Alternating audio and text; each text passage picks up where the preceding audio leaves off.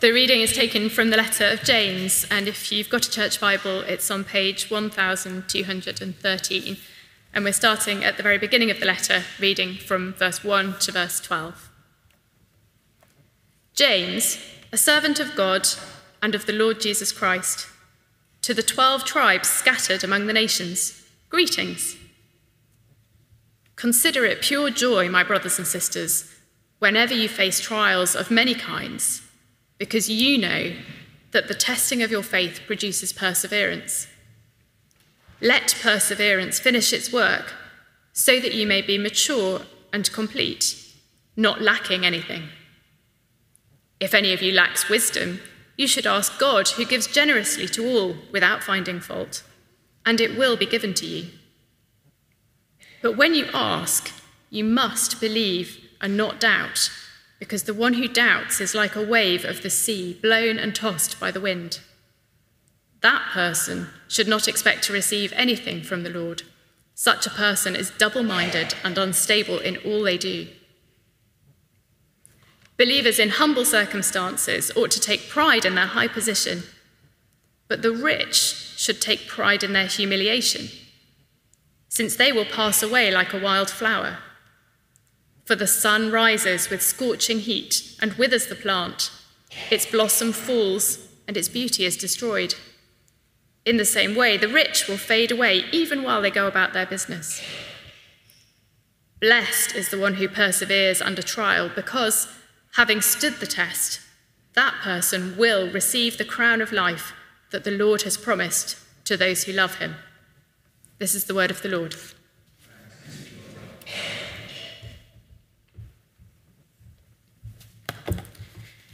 Good morning. I'm Sam, one of the staff team here, and it's great to be with you.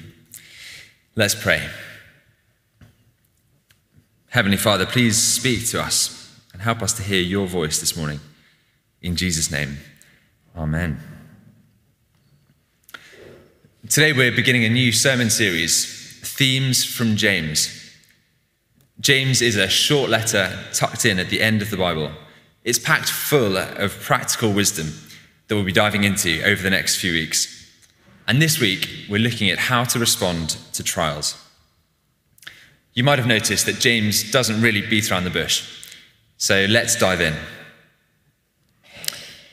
What do you consider pure joy? Fast jets flying overhead, family celebrations, the open road, a good book. I love all those things. And if our reading this morning had begun consider it pure joy when you've got time booked off work, the forecast is good, and you've got a new book that a friend's recommended. Well, I'd have thought, amen to that. Pure joy. I'm with you there, James. But trials, consider trials pure joy. Well, that's just crazy. That's nuts. And on this happy occasion when we've just baptized little Ottilie, why are we thinking about trials? And it's great to have a number of you here uh, to celebrate that with us. Well, James gives us one big reason, and it's this trials are used by God to help us receive the reward that He has for those who love Him. Trials are used by God to help us receive the reward He has for those who love Him. And we'll unpack that in three parts. The first is this Part one trials produce perseverance. James writes Consider it pure joy, my brothers and sisters, whenever you face trials of many kinds, because you know that the testing of your faith produces perseverance. It's funny, we hear it that way around, and I think it makes us groan. It makes me groan anyway. It's a bit like when you're told to eat your greens. And then it's explained that they'll make us healthy and strong. We know that perseverance is a virtue. But when we're told to consider trials pure joy, we groan and think, do we have to? James, is there no shortcut to perseverance? But look at it the other way around. Where does perseverance come from? Answer through being tested. How much does perseverance cost? Well, it's, it's the pain of facing trials. Now, almost none of us want to be tested just for the sheer sake of it. But in order to grow in perseverance, well, we might just begin to be able to see its worth. But trials make us wonder is it worth it? Is what I'm pursuing worth it? Particularly in this context, is loving God worth it? Is following Jesus worth it? Is serving his family, the church, worth it? As a church family, we've commissioned Ottilie fight valiantly as a disciple of Christ against sin, the world, the devil, and remain faithful to Christ to the end of your life. Is it worth it? When trials come, as they do for all of us, is it worth fighting? Is it worth remaining faithful? When times are hard, we might ask, Where is God? Does he really love us? We might be tempted to turn away, to go it alone. By their nature, trials threaten our false idols, those good things that we might be relying on just a little bit too much. They present us with an opportunity to reassess who are we going to give that throne to, the throne of our lives? Are we going to give it to God? The one who we can depend on, who's unmoving, who's unshakable? Or are we going to double our efforts back and prop up the, the toppled idol? And over, of course, over the last couple of years, we've all lived through the most universal season of suffering that we've known in at least a generation. As horrific as it's been, the pandemic has brought to light aspects of life we all took for granted the freedom to move, to work, to socialize, to travel the expectation of good health, the ability to make plans. Trials produce perseverance as we choose to hold on to God through the storm. Those of you who are sufficiently long suffering will know that watching England play five days of cricket is often a trial and certainly a test. Victor Hugo said, Perseverance is the secret of all triumphs. At school, I didn't really excel in PE, but without fail, I was the first one back after that warm up lap round the playing fields. And there's a parallel with what James is saying here. He could just as well be a sports coach, saying, Consider it pure joy when you're out of breath and your muscles are burning the, the sports coach wouldn't be crazy. He's not masochistic. It's just that he knows that's how we become faster, stronger. That's how athletes are trained and champions are formed. Over the years, I've come to love the trials of training and racing. Sometimes it's fun, but when it's just a slog, you know that it's good for you. It's making you faster for next time. Perseverance, be it physical, mental, or in our faith, comes through testing. And our test, in time, becomes our testimony. We began with a song that had these lyrics When we see you, God, we find strength to face the day. In your presence, all our fears are washed away. And there have been days in my life, seasons uh, sometimes, when that line has been the line that, you know, eyes closed, alarm going, has helped me out of bed. When we see you, God, we find strength to face the day, whatever it might hold, whatever lies before us. And those seasons have, without fail, produced, developed perseverance.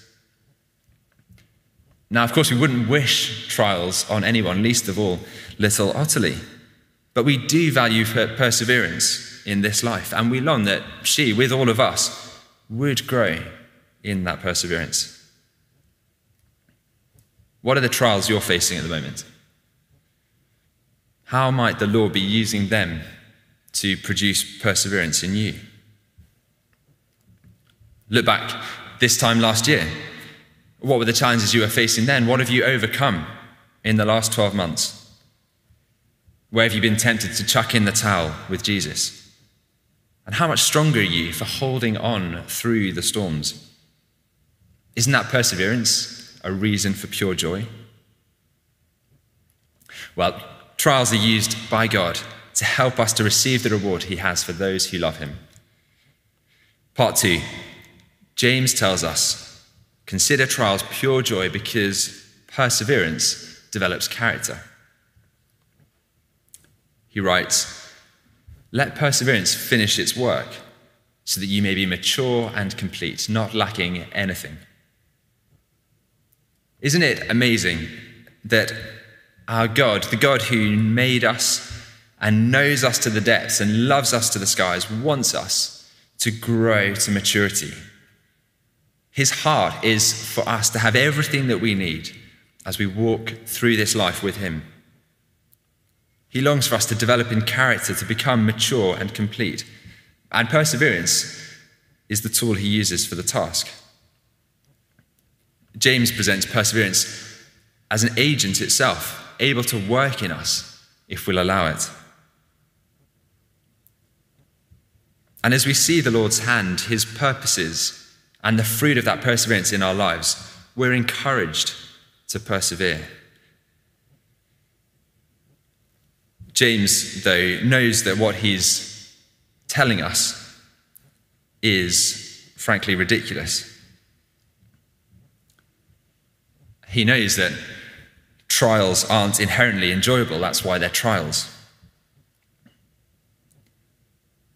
And so he says, if you find yourselves lacking wisdom, if you need wisdom to understand the Lord's purposes, to see what He's doing, to consider trials pure joy, then ask Him. Ask your Father in heaven, and He'll give it to you. He'll give you that wisdom that you need for that moment, for that season. He gives generously to all without finding fault. We don't know what that wisdom will necessarily look like, how it'll come when we'll receive it. But we can pray over and over. We can cry out in the midst of the storms. And James promises that God will give us the wisdom we need. Wisdom, the practical insight with spiritual implications. God will give us the wisdom we need. Perseverance develops character. You might know the story of Joseph back in the book of Genesis, right at the start of the Bible. Joseph with his technicolor dreamcoat. Well, that Joseph was betrayed by his brothers, sold into slavery, falsely accused, forgotten, and left to languish in prison.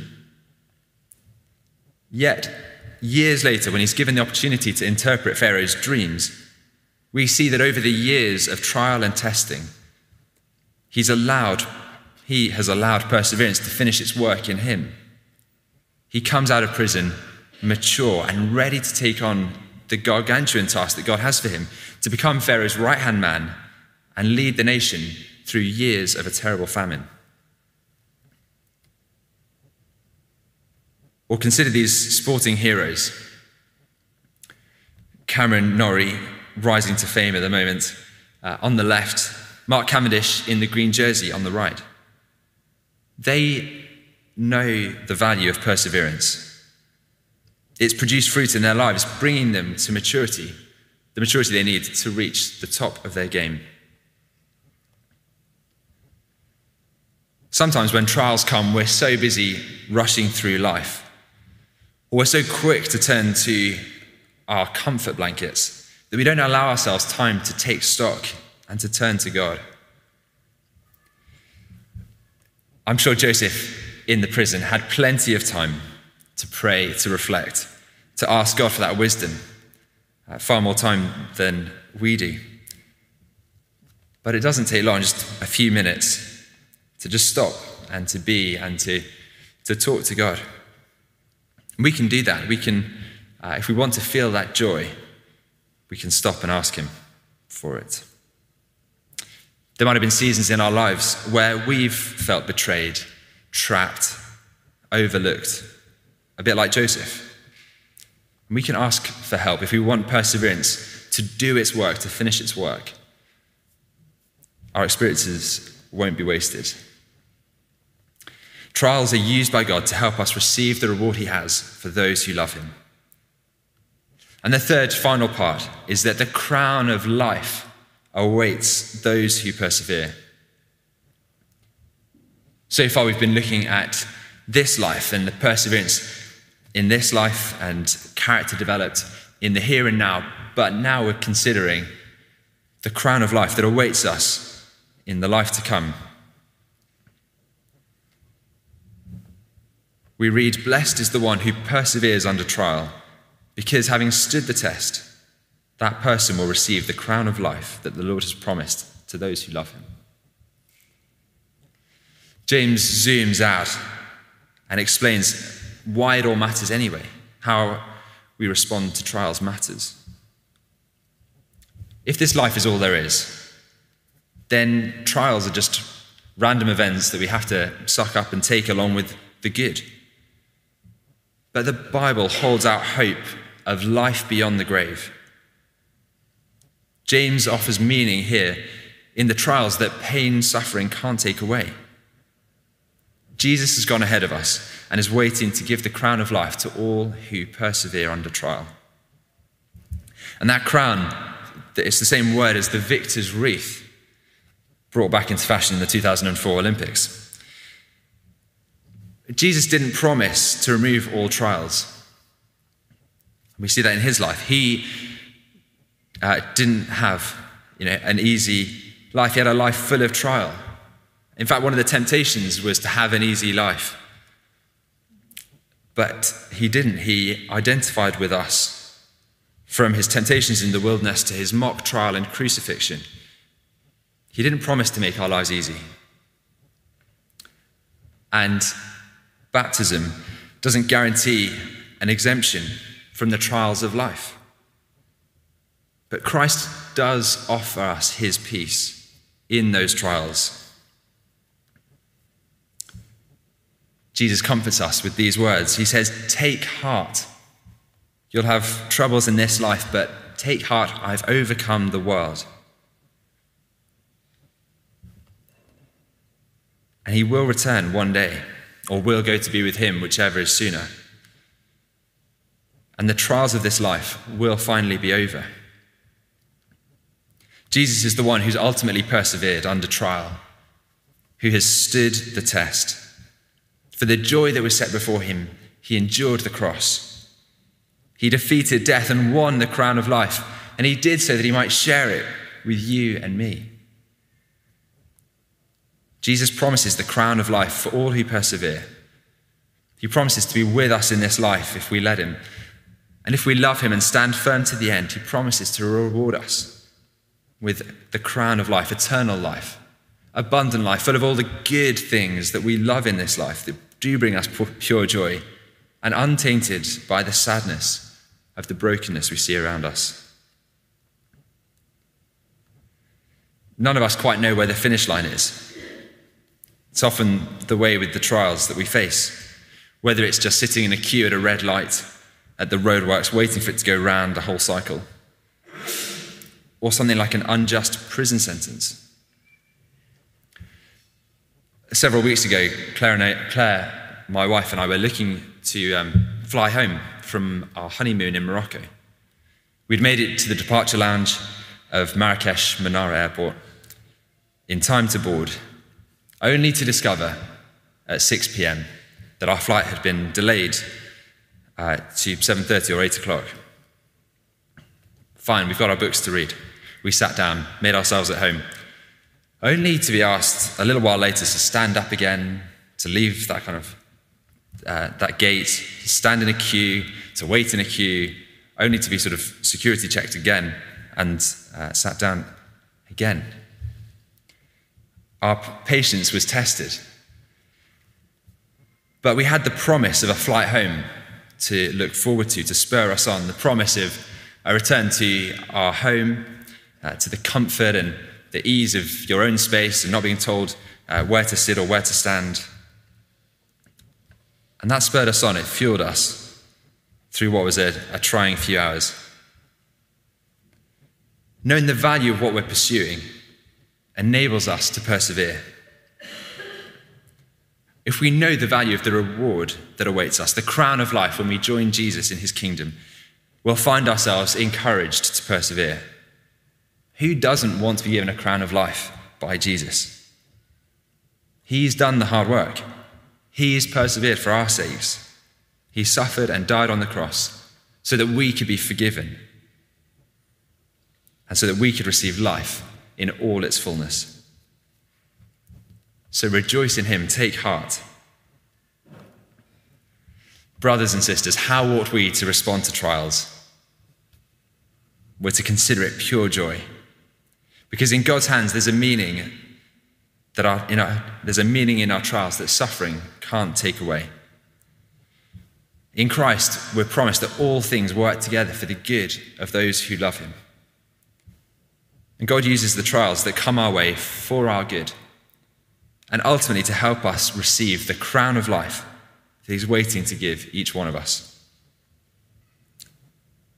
Let's pray. Heavenly Father, you tell us to consider it pure joy when we face trials in this life. Please would you strengthen us with your spirit to live for you, and would you pour out the blessing of your wisdom that we might understand and love your ways, and so become mature and complete, not lacking any good thing. Thank you that in your hand our suffering isn't wasted, and that your Son Jesus, in his suffering, won our redemption and won for us the crown of life. Help us to live with the promise of that future blessing in mind when the time comes for us to meet him face to face. Amen.